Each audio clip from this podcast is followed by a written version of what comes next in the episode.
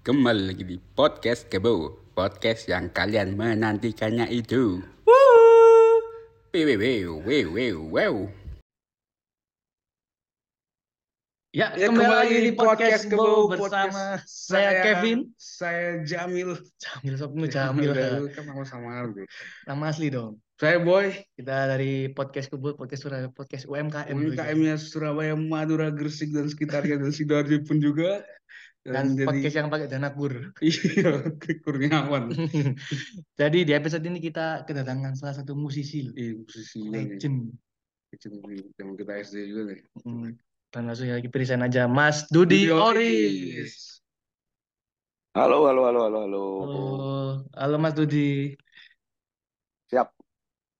Oke Mas Dudi. Apa kabar Kevin? Apa kabar Boy? Alhamdulillah baik, baik Mas. Mas sehat. Mas Dudi gimana nih kabarnya? Alhamdulillah, alhamdulillah sehat, baik. Nah, walaupun lagi bulan-bulan ini lumayan padat pekerjaan, tapi eh, Oh. ya harus harus harus sehat, harus baik semuanya. tetap fit betul. karena cuaca juga Nah, cuacanya kan sekarang Ekstrim. tentu ini, panas. Betul, betul, Betul. betul. Panas. Musim orang sakit ya. Heeh. Iya, banyak orang sakit sekarang. Apalagi di Surabaya Mas panas ya Pol. Panas pol ini. 42 ya terakhir. Iya, iya. Wih, Oke. 42 derajat. Iya Iya, mas, Mas. 42 derajat di Surabaya. Kayak lumayan juga nih. Kayak mending dekem nang kamar kalau ya kalau 42 derajat ya sebenarnya. Betul Mas, Banyak orang sakit juga di sini. kemulan ASEAN. Iya. Oke Mas Dudi, kita langsung pertanyaan pertama nih. boleh. Eh, awal mula Mas Dudi suka musik tuh dari kapan tuh Mas? Eh, awal musa awal mulai suka musik sebetulnya sebenarnya dari kecil itu aku banyak denger banyak dipaksa ya dipaksa denger Hmm. denger denger lagu-lagu sama almarhum bapak secara tidak Hmm. langsung gitu kan cuman tertarik banget sama musik itu baru SMA Oh. baru SMA pas lagi zaman-zaman pensi gitu-gitu kan ada kalau kalau kalau zaman dulu itu ada istilahnya apa ya kelas meeting nah yang masing-masing kelas itu eh, Lomba-lomba menunjukkan gitu. bakatnya Iya. ya lomba-lomba gitu kan nah salah satunya itu waktu itu ada band dan dan aku sama Hmm. teman-teman di kelas SMA waktu itu eh, dipercaya nyanyi ya akhirnya keterusan sampai sekarang gitu. Hmm. Oh, jadi awal mulanya sudah nyanyi atau pernah megang alat Atau- musik lain? Atau mungkin dari alat musik lain Mas. aku nggak bisa main alat musik kebetulan Oh. Jadi aku nggak bisa ma- main satu alat musik satu pun, cuman bisa nyanyi aja. Jadi dari dulu emang pure vokal tuh Mas. Yo, betul. Oh. Karena karena seperti mungkin ini ya, karena jadi penyanyi sebenarnya bonek aja, bondo nekat, Oh, Iya. Surabaya banget, ya kan? Iya, pokok Jadi- itu Mas ya. FYI Mas Dudi ini orang Surabaya loh. Iya iya iya iya. iya. Aku lahir dan besar di Surabaya, Oh. jadi aku lahir di Surabaya. Hmm. SD aku di Surabaya, di SD Kertajaya 12, terus SMP di SMP Hmm. Negeri 1 Surabaya, SMA-nya di SMA Negeri 5 Surabaya, wih, kuliahnya di. Ekonomi Pensa UNER. komplek ini yang favorit loh Mas. Favorit, Ah. sekolah favorit semua Mas. Tahun 2000 baru aku pindah ke Jakarta. Oh, baru tahun 2000. Berarti kuliah apa di sini apa Surabaya Mas? Kuliah di Surabaya di UNER, di Oh, Ekonomi di UNER. UNER. Oh. Mm. Berarti secara nggak Gitu. langsung awal mula bernyanyi di awal dari kelas meeting itu Mas itu dia. Betul, betul, betul. Pas kelas Sampai meeting akhirnya itu. keterusan gitu. Itu terus awalnya Keterusan. setelah proses itu atau bikin band atau apa tuh Mm-mm. Mas? Iya, iya, ya dari band sekolah kan, band sekolah Hmm, yang hmm. set- setiap kali ada acara sekolah main, Hmm. terus pas eh, lulus SMA, eh, kuliah, aku sempat kuliah di Ubaya dulu setahun, tapi di situ Hmm. musiknya nggak jalan. Aku nyoba lagi eh, UMPT waktu itu, UMPTN, masuk ke UNER dan akhirnya di UNER itu karena di UNER kan jalan banget eh, prodi musiknya kan, Hmm. program musiknya jalan banget di situ, gitu. Oh jadi di masa kuliah pun aktif bermusik. Aktif bermusik juga berarti.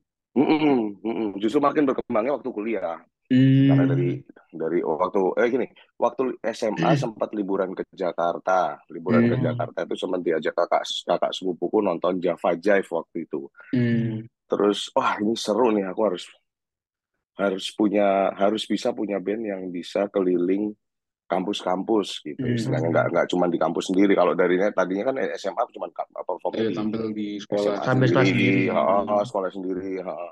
Ikut festival pun ya festival gitu-gitu aja gitu kan nggak pernah menang gitu kan jadi lebih lebih kepengennya pas lagi pas lagi eh, kuliah Hmm. punya band kampus yang diundang keliling kampus gitu Oh, berarti ngisi-ngisi pensi di acara kampus-kampus gitu berarti Mas Dudi ya. betul betul betul Itu sudah ada bayarannya gak sih Mas? Ngisi-ngisi itu awal mula. belum Oh, Oh, belum. belum. belum Oh, belum waktu itu belum belum bener-bener cuman pure cuman ngeband diundang ke sana diundang ke sini gitu Hmm. terus lihat waktu itu ada idolaku kan Fadli itu kan sebetulnya Fadli Hmm. Padi. Fadli Padi waktu Hmm. Pak Fadli itu udah mulai main ke kafe Hmm. wah kok yang asik banget gitu ya maksudnya nyanyi Hmm. secara hobinya juga dapat terus secara duitnya juga dapat aku nyari jalur buat bisa nyanyi malam nyanyi di klub Hmm. nyanyi di Hmm. kafe akhirnya alhamdulillah sempat satu grup sama Fadli Padi juga Wih. cukup lama terus Fadli pindah ke Jakarta hijrah ke Jakarta buat rekaman sama Padi itu terus jadi acuan tuh berarti suatu saat gue mesti ke Jakarta gue mesti rekaman gue mesti punya sesuatu untuk musik Indonesia gitu Jadi Hmm. karena termotivasi tadi akhirnya maksudnya itu kayak nyeriusin itu ya. Lebih anu. ah men-challenge men-challenge diri sendiri ya Hmm. Nah, Mas Dudi kan sebagai vokalis ini apa belajar secara otodidak kan pernah ikut les musik Les mungkin? musik gitu-gitu, Mas. kalau les aku nggak pernah bener-bener bener-bener otodidak. Hmm. sambil jalan belajarnya dari panggung ke panggung Hmm. banyak ngobrol sama senior senior yang lebih dulu di di bidang ini gitu kan Oke. terus uh, memperbanyak referensi aja memang kekuranganku kan di di alat musik ya maksudnya aku nggak bisa bermain alat musik Hmm. jadi Hmm. aku banyak uh, aku pertajam maksudnya aku banyak dengerin lagu-lagu waktu itu udah dengerin materi-materi semua lagu aku dengerin diajakin semua untuk ngeband gue mau gitu waktu itu waktu Hmm. awal-awal ya Mm. Jadi, oh, Oke. oke. Jadi benar-benar sendiri Mas ya. Nggak ada kayak apa guru vokal atau apa gitu. Enggak enggak enggak enggak enggak sempat enggak ada duitnya waktu itu jujur aja Oh. enggak ada biayanya buat kayak gitu gitu Karena dulu kan itu gede kan kok les apa Purwacaraka Iya, gitu. Di nama Surabaya kan ada. Yang itu kan di sini kan perwacaraka opo segala macam. Heeh. oh, oh, betul cuman Main. cuman gini cuman aku jadi penyanyi itu tidak mendapatkan support dari orang tua gitu jadi memang Hmm. uh, sam- orang tua aku tidak amat sangat tidak menyarankan aku menjadi penyanyi gitu. Jadi memang Hmm.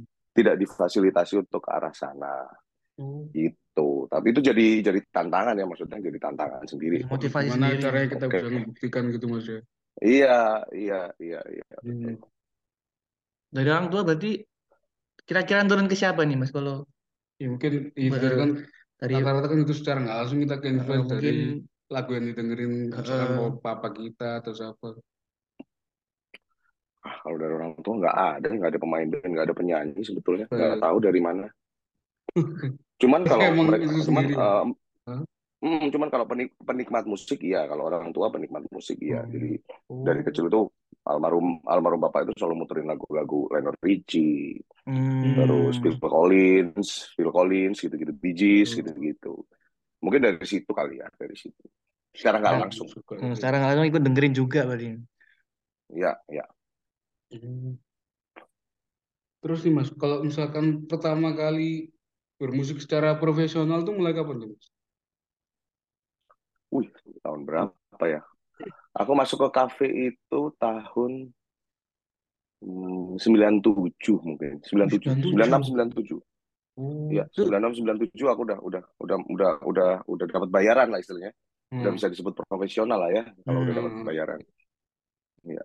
Sorry, 97, 97, 97. 97 Mas. 96 aku baru masuk. Ya, 97. Berarti 96 di aku masuk Surabaya di Mas ya? kampus. Masih di Surabaya, Masih keliling Surabaya. kafe Surabaya, keliling keliling night club di Hmm. Surabaya. itu Mas Dudi sendiri apa ada Ada kayak grupnya gitu personil aku ya itu tadi aku diajakin semuanya ikut gitu karena memang Oh. uh, basicnya aku pengen belajar gitu tapi ya Hmm. minusnya dulu sempat ada sempat ada omongan kalau ah jangan sama Dudi lah kalau Dudi itu nggak bisa loyal orangnya gitu ngomongnya kalau teman-teman Surabaya jadi Iya, soalnya iya. soalnya apa aku diajakin ini aku ikut diajakin sini aku ikut gitu asalkan ini oke gitu ini ini uh, bisa jadi jembatan aku buat Hmm. berkembang aku pindah pindah pindah gitu Oh, jadi uh, gitu Mas. Oh, ya? nggak stay di satu Nggak stay gitu. di satu grup gitu. nggak stay di satu uh, uh, kalau di satu grup aku lihat wah ini udah mulai malas-malasan nih ada yang mau ya. ditarik lagi yang Hmm. Iya betul semangatnya lagi uh, semangatnya ada band baru yang semangatnya luar biasa. Nyari vokalis aku ikut audisi terus Hmm. lanjut gitu. Gue tinggalin band lama gitu. Jadi sempat jadi omongan juga kalau seorang Dudi itu bukan apa nggak bisa loyal sama satu project ya. gitu. Uh, mm. cuman ya alhamdulillahnya pas sekarang sekarang ini maksudnya kemarin-kemarin itu pas ketemu mereka juga akhirnya iya ya ternyata memang harus begitu jalannya. Kalau nggak begitu ya kamu akan stuck. Mungkin akan stuck di Surabaya aja, aja gitu. Ya betul betul ya memang perjalanan lah itu ya perjalanan Mm-mm. kurang lebih Pengalaman adalah guru yang terbaik ya. Iya. betul betul sekali tuh. Masih ingat nggak Mas Dudi? Bayaran pertama kali Iya. nyanyi di kafe itu berapa gitu? aduh berapa ya aku pernah dibayar nyanyi di kafe kafenya dulu aku masih ingat banget namanya kafenya Seal Cafe Still kafe di mana itu? itu ya? di daerah di daerah Jember enggak itu itu itu kafe kafe kafe tongkrongan biasa punya anak kubaya Oh. punya teman sendiri Hmm. yang senang musik itu di, di, di Jemur di Jemur di Jemur situ Jemur Jemur apa ya? Jemur Sari ya? Sari. Jemur Sari. Hmm. Jemur Sari itu tempat nongkrongnya anak-anak kubaya dulu aku Hmm. perform di sana eh, semalaman eh, tiga session artinya itu dibayar dua puluh lima ribu Wah, Lumayan Mas. lumayan dua puluh lima ribu waktu itu Hmm, lumayan tahun segitu. Tahun 90-an ya Mas. ya? betul Iya. terus habis itu aku di nggak lama terus aku masuk ke Master Key di Master Key itu alhamdulillah udah lumayan udah sekali eh, semalam itu aku dapat lima puluh ribu jadi wah udah anak Lumayan umur ya. segitu megang duit Ah, ah, belum event ya belum event ya Hmm. lumayan banget Hmm. Nah, dari kafe ke kafe nih Mas.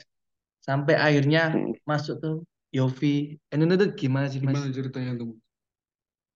Oke, Eh, jadi aku setelah main kafe di Surabaya itu sempat main long long trip. Kalau kalau kalau teman-teman pernah dengar ya long trip itu main tiga bulan di Bali, tiga bulan di Batam gitu-gitu kan. Hmm. Sempat seperti itu.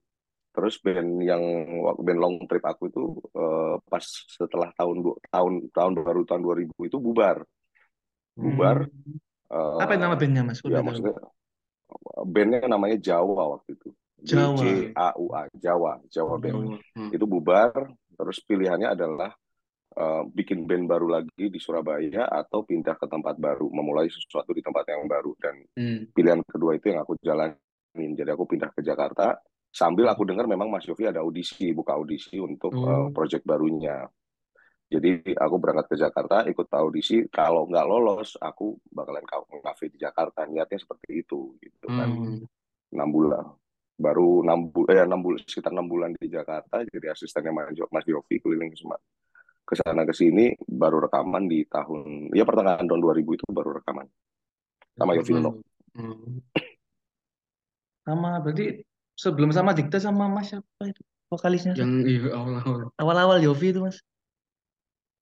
Album pertama itu eh, bentuknya various artis Oh. album pertama Yofi Nuno jadi di situ ada aku aku kebagian empat lagu aku Hmm. kebagian empat lagu terus ada Nina Nina Tamam Nina Warna itu ada almarhum Brad Bradley ada Adi Rif Hmm. ada eh, Faris RM ada banyak itu various artis Hmm. Eh, jadi alhamdulillahnya pas pengerjaan album pertama itu aku bisa banyak belajar banget dari dari mereka senior senior itu terus eh, pada konsep live-nya itu sendiri jadi memang album pertama itu aku sendiri ke mana-mana vokalisnya Hmm.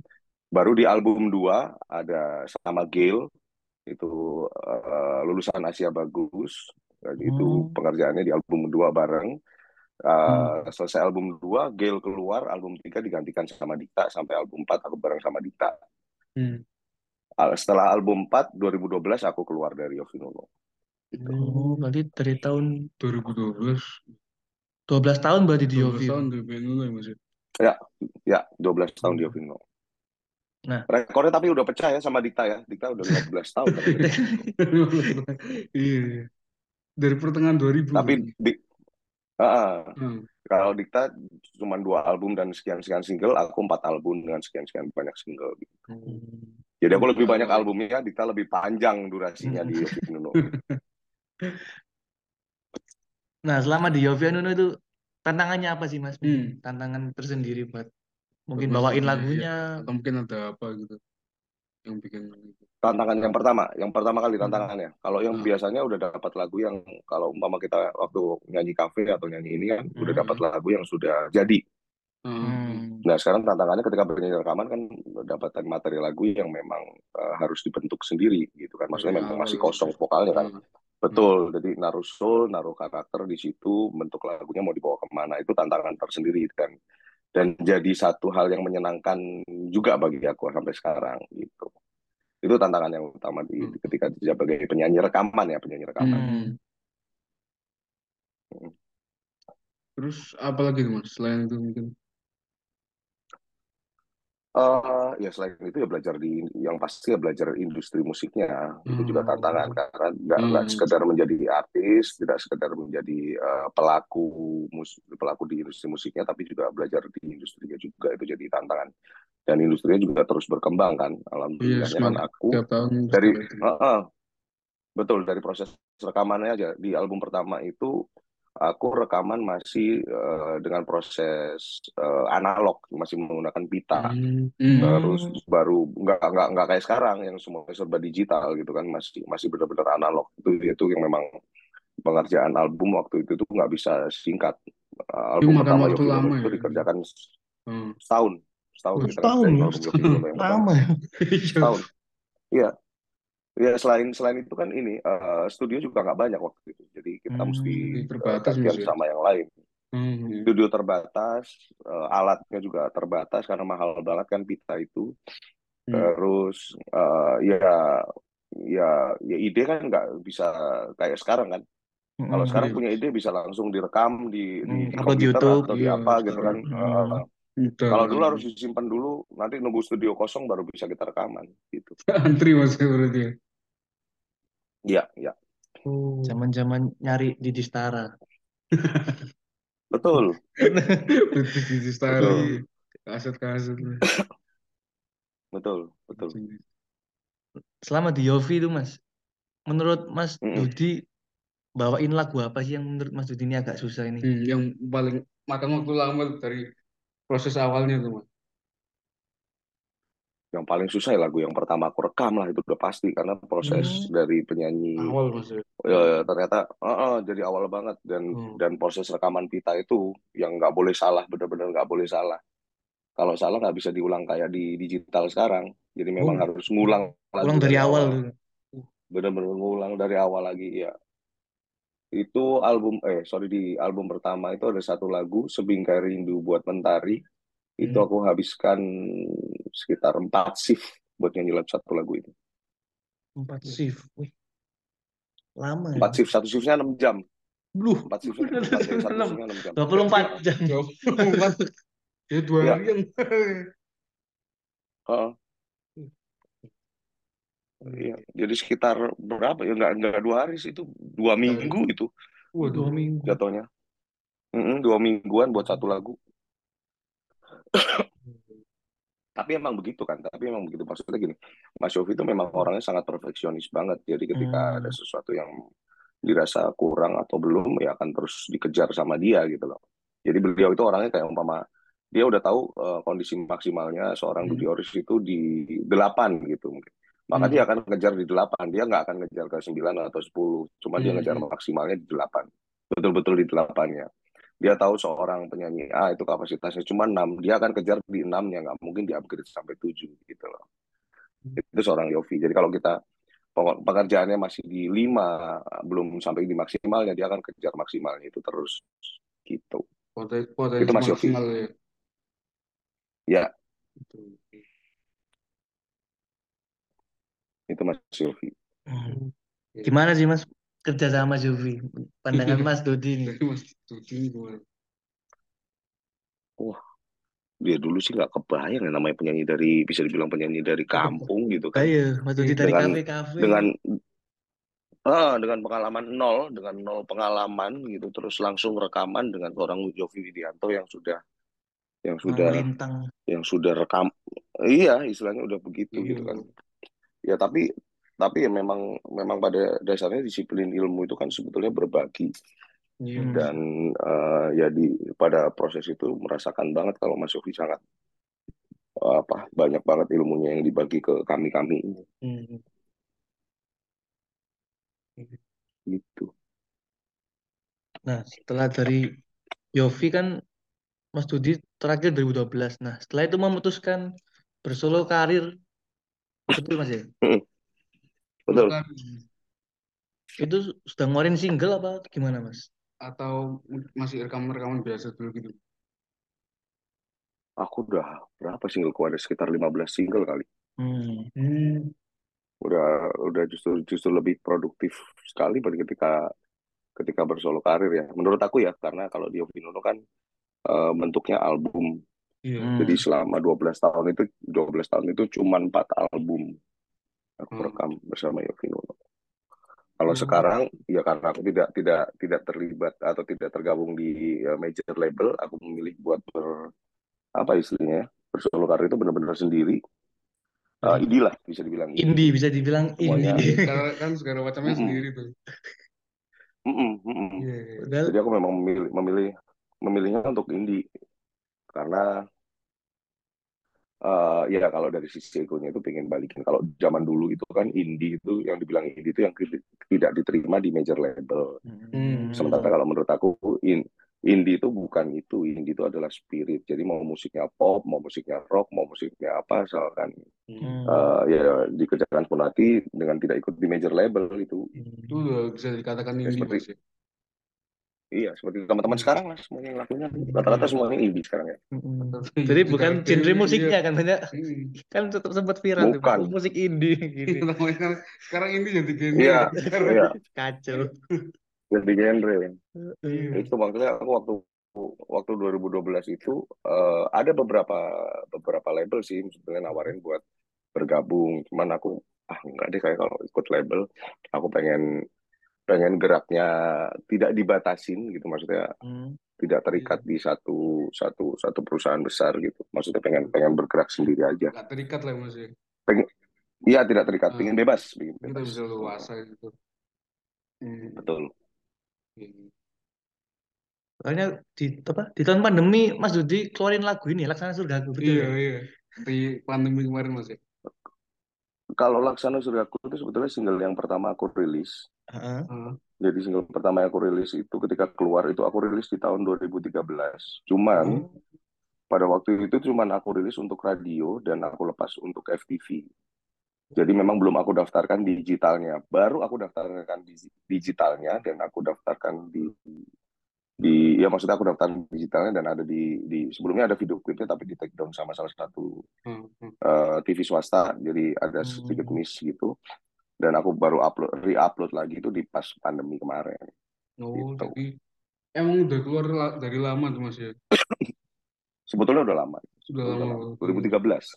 Oh sempat di FTV Tapi ya itu lagunya. nikmat. Iya. Ya itu nikmatnya, nikmatnya, nikmat dan serunya eh, dengan kondisi digital ya. Kita Iya, keluar jadi sekarang lebih nggak tahu bisa. Iya. oh, bisa Orang tahu, kenal musik kita oh, juga lebih nggak praktis lah ya. Betul lebih praktis. Kita Iya. nggak tahu bisa bisa minggu depan bisa lagu itu bisa jalan, bisa tahun depan, bisa dua tahun lagi, lima Kemarin tahun juga lagi. gitu. Jadi gitu.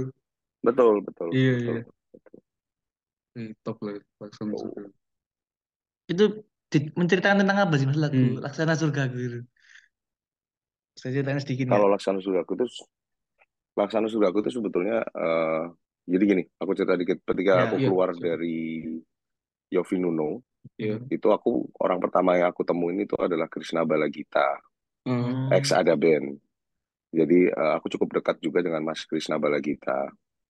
Jadi ceritanya waktu 2000 tahun 2002 eh, waktu transisinya Ada Band dari vokalis Baim eh, aku sempat bikin beberapa materi lagu bareng Mas Hmm. Krisna. Rencananya Hmm. aku akan ada di ada band gitu kan. Oh, Tapi ternyata eh, tapi ternyata aku udah dikunci sama Sony sama Mas Yofi waktu itu. Oh, Udah dikunci oke. untuk Yofi Nuno. Iya. Jadi Oh.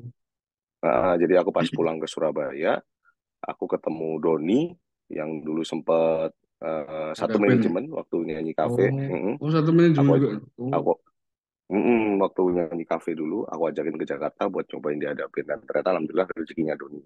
iya. Nah, ada- ketika aku keluar dari Yovinuno, uh, keluar dari Hmm. Yovinuno, orang orang pertama yang aku temuin adalah Mas Krisna untuk minta lagu begitu. Dan aku memang memang pengen waktu di awal itu itu lagu memang uh, special request. Aku pingin, aku bilang sama Mas Krisna, aku pengen single pertama aku ini bertemakan tetap cinta, tapi aku Hmm. pengen bicaranya cinta yang universal. Aku bilang gitu. Jadi ketika lagu ini dinyanyikan anak kecil itu tidak aneh, Iya. dinikmati Hmm. sama anak muda itu masih bisa Hmm. atau dinikmati yang orang yang sudah uh, berumur itu berumur. masih bisa berasa. Uh-uh. Karena bisa Dan kalau lagu dikasihkan sebagai segala macam kan. Nggak cuma tentang betul, Percintaan, percintaan. kasih sayang, Kasih orang tua ke betul, anak. gitu. betul. Dan aku memang memilih lagu Laksana Sukaku itu karena ya, lagu ini sebetulnya persembahan aku untuk orang-orang terdekat aku, untuk ibu Hmm. aku, untuk keluarga kecil aku. Ya Laksana surga aja lah, surga kecilku. Jadi itu bentuk ceritanya sudah bentuk ketakutan aku kehilangan surga kecil, ibu aku, Hmm. istri aku, anak-anak aku, keluarga aku gitu. Oh gitu. Lagu eh, Laksana Surga. Maksudnya lah, Diri. Di, di, TikTok Iya. juga Iya. muncul lagunya. iya, tuh. Nah, aku Itu kalau juga itu sedikit cerita oh, lah sama surgaku. Sekarang juga apa? Aku lihat di TikTok Mas Dudi ada project baru ya sama Mas Hmm. Yofi jud- apa? Judulnya ini Sumpah Oh, Cintaku. iya. Iya, iya, itu ada Ah, grup Hmm. vokal judulnya eh, namanya Semua. oh Semua semua. V Tapi pakai Oh V. V ya, kayak Iya. Republik ya band semuanya pakai V. Ya, Iya, iya. pakai V karena kita berlima. Itu memang bisa Oh, apa ya? Itu kayak ide gilanya Mas Yofi aja sih. Pengen oh, balikin kayak dulu lagi era-era Boyz II Men, oh. Hmm. itu Boyz Band era-era itu. Oh, kayak apa ya? Grup grup vokal apa gimana gitu? Iya, Iya, grup vokal, grup vokal grup gitu vokal. Hmm. Iya, bos tumen. Keren-keren loh, so. Mas Iya, kan? Marcel, Hmm. Rio Dewan, apa? Iya Rio cukup. Febrian. Dia Febrian. Rio Febrian, Hmm. Marcel, ada Mas. Fatur, Hmm. ada aku sama Hedi Yunus, Kang Hedi. Hmm. Top top Gitu. semua. Top-top semua legend. Mas Dudi ya legend. Lumayan kaget sih, Oh, lumayan gimana kaget di Kaget jadi. lu- lumayan kaget diajakin di project itu gitu karena Hmm. kan- karena kan nggak nggak ini ini em, yang lainnya juga kan bukan orang sembarangan gitu maksudnya ya. udah itu punya eh, pengalaman jam terbang sendiri Hmm. Terus punya karakter karakter yang cukup kuat di di di di musiknya gitu di popnya Hmm. gitu kan Marcel dengan Marcel dengan ya Mar kita tahu lah Marcel Rio Marcel. Kang Hedi Fatur gitu kan dengan dengan kekuatan karakternya sendiri di masing-masing lagunya gitu kan. Tapi dijadiin satu di satu grup itu lumayan lumayan apa ya istilahnya lumayan nggak kebayang sih sebetulnya kita semua itu waktu di awal diajakin. Tapi pas pas dengerin hasilnya sih alhamdulillah semuanya eh, eh, suka ya. Maksudnya Ya, kaget aja ah, kok bisa bisa begini jadinya ya gitu. Kalau lima orang yang disatuin gitu Keren banget ya. Oke, Mas ya mudah-mudahan Hmm. mudah-mudahan ada sesuatu lah ada sesuatu buat musik Indonesia lagi gitu maksudnya di Oke, era-era sekarang amin. Mas Dudi, terakhir nih dari kita nih. Next, bakal ada siap project apa lagi nih dari Mas Dudi nih? Atau mungkin album atau apa tuh? rilis single mungkin. Rilis Atau sama yang Mas Yofi tadi ada Nah, lanjutannya atau lagi. semua mungkin rilis apa lagi gitu. ah ah, nggak tahu ya aku dari kemarin itu bikin bikin bikin target bikin apa gitu. Kok Hmm. malah semakin jauh tiba-tiba udah bikin target eh, di beberapa tahun lalu punya album. Albumnya akan seperti ini jalannya akan seperti ini. Eh kita pandemi ternyata gitu kan? Iya, sempat pandemi yang harus mengharuskan semuanya untuk rem tangan lah bahasa aku ya. Harus Hmm. berhenti semuanya. Jadi kalau sekarang sih aku lebih lebih menikmati perjalananku aja. Aku nggak muluk-muluk Eh, aku bisa ah, pengennya adalah pengen pengen bisa terus berkarya punya sesuatu ya punya sesuatu untuk musik Indonesia Iya. terus ya mudah-mudahan karyanya masih bisa masih bisa dinikmatin dan terus dinikmatin sama banyak pencinta musik Indonesia. Terus ya ya dengan dengan dengan perjalananku hampir 20 tahun di musik Indonesia ini masih mendapatkan tempat, masih mendapatkan single yang didengarkan, masih mendapatkan panggung udah cukup alhamdulillah banget. Dan mudah-mudahan mudah-mudahan sih pendengar musik Indonesia bisa menjadi lebih dewasa lagi ya dalam memilih memilih Hmm, apa yang Nah, didengar. itu yang penting gitu. Yang penting ya. Ya, ya. Karena kan makin ke sini makin sebenarnya masuk makin banyak genre aja kan. Iya, makin banyak Iya. band-band Iya ya. band-band yang ya oke lah. Kalau kata-kata sekarang kalau kata-kata sekarang makin ke sini kok makin ke sana gitu. Nah, makin ke sini makin ke sana ya. Sama Iya. mantap gato-gato deh. Iya. Nggak, Oke, Mas. Pada dasarnya kayak gini. Pada pada dasarnya semua musik itu bagus gitu kan. Pada, Hmm. pada dasarnya semua musik itu bagus karena itu Hmm. uh, hasil karya dari dari kerja keras, pola pik- pola pikiran, uh, rasa semuanya dicurahkan di situ. Cuman memang uh, ketika digital ini semuanya itu memang jadi lebih gampang untuk Iya. untuk kita ber, ber- berekspresi, kita ber, Hmm. ber- ber- berkarya gitu kan. Jadi pilihannya sekarang dikembalikan lagi ke pendengar gitu kan, ke Hmm. teman-teman pendengar, teman-teman yang bisa lebih support lagi eh, musik Indonesia mana gitu yang yang yang kalian pilih, mana yang layak untuk bisa menjadi lebih besar lagi. Gitu. Jadi identitas Indonesia yang sesungguhnya ya. Hmm. Aku. Iya betul tuh. Karena musik nggak ada yang jelek sebenarnya bro. Iya. Oke, Mas Dudi. Terima Siap. kasih banyak lo ini sudah mau mampir ke Iya. sini. Kita Terima kasih loh mas. doakan lancar semua proyeknya, sukses selalu Amin. ke depannya sama Terima Mas kasih, Yofi sama Kevin. semua. Semua Hmm. skala proyeknya lah mas. Semoga Amin. sukses. Hmm. Siap. Oke, Mas Sekali Dudi, lagi terima boleh kasih juga buat Kevin, terima kasih juga buat Boy Eh, Hmm. terima yang kasih mas. sudah apa ya, udah udah selalu support juga gitu kan, selalu concern cukup concern juga dengan perkembangan musik dan musisi Indonesia. Mas. Terima kasih juga buat pendengar podcast ini yang sudah Oke, selalu Mas. mensupport semua karya anak bangsa. Pasti Oke, pasti. musik selalu. Oke, Mas Dudi, boleh on cam sebentar nggak buat kita Buat kita dokumentasi dokumentasi di itu mas. IG story? Instagram story gitu.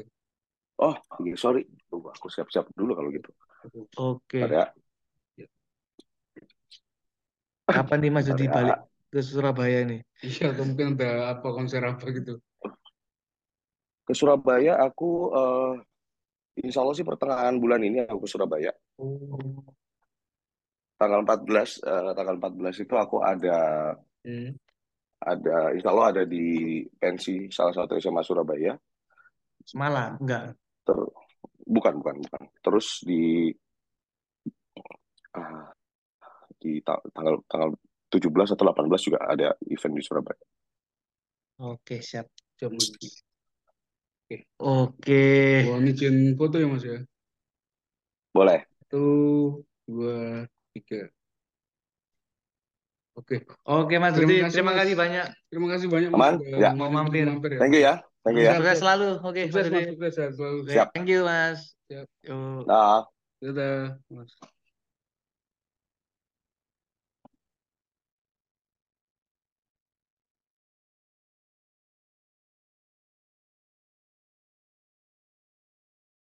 Can come to Lumberland, can come to Lumberland.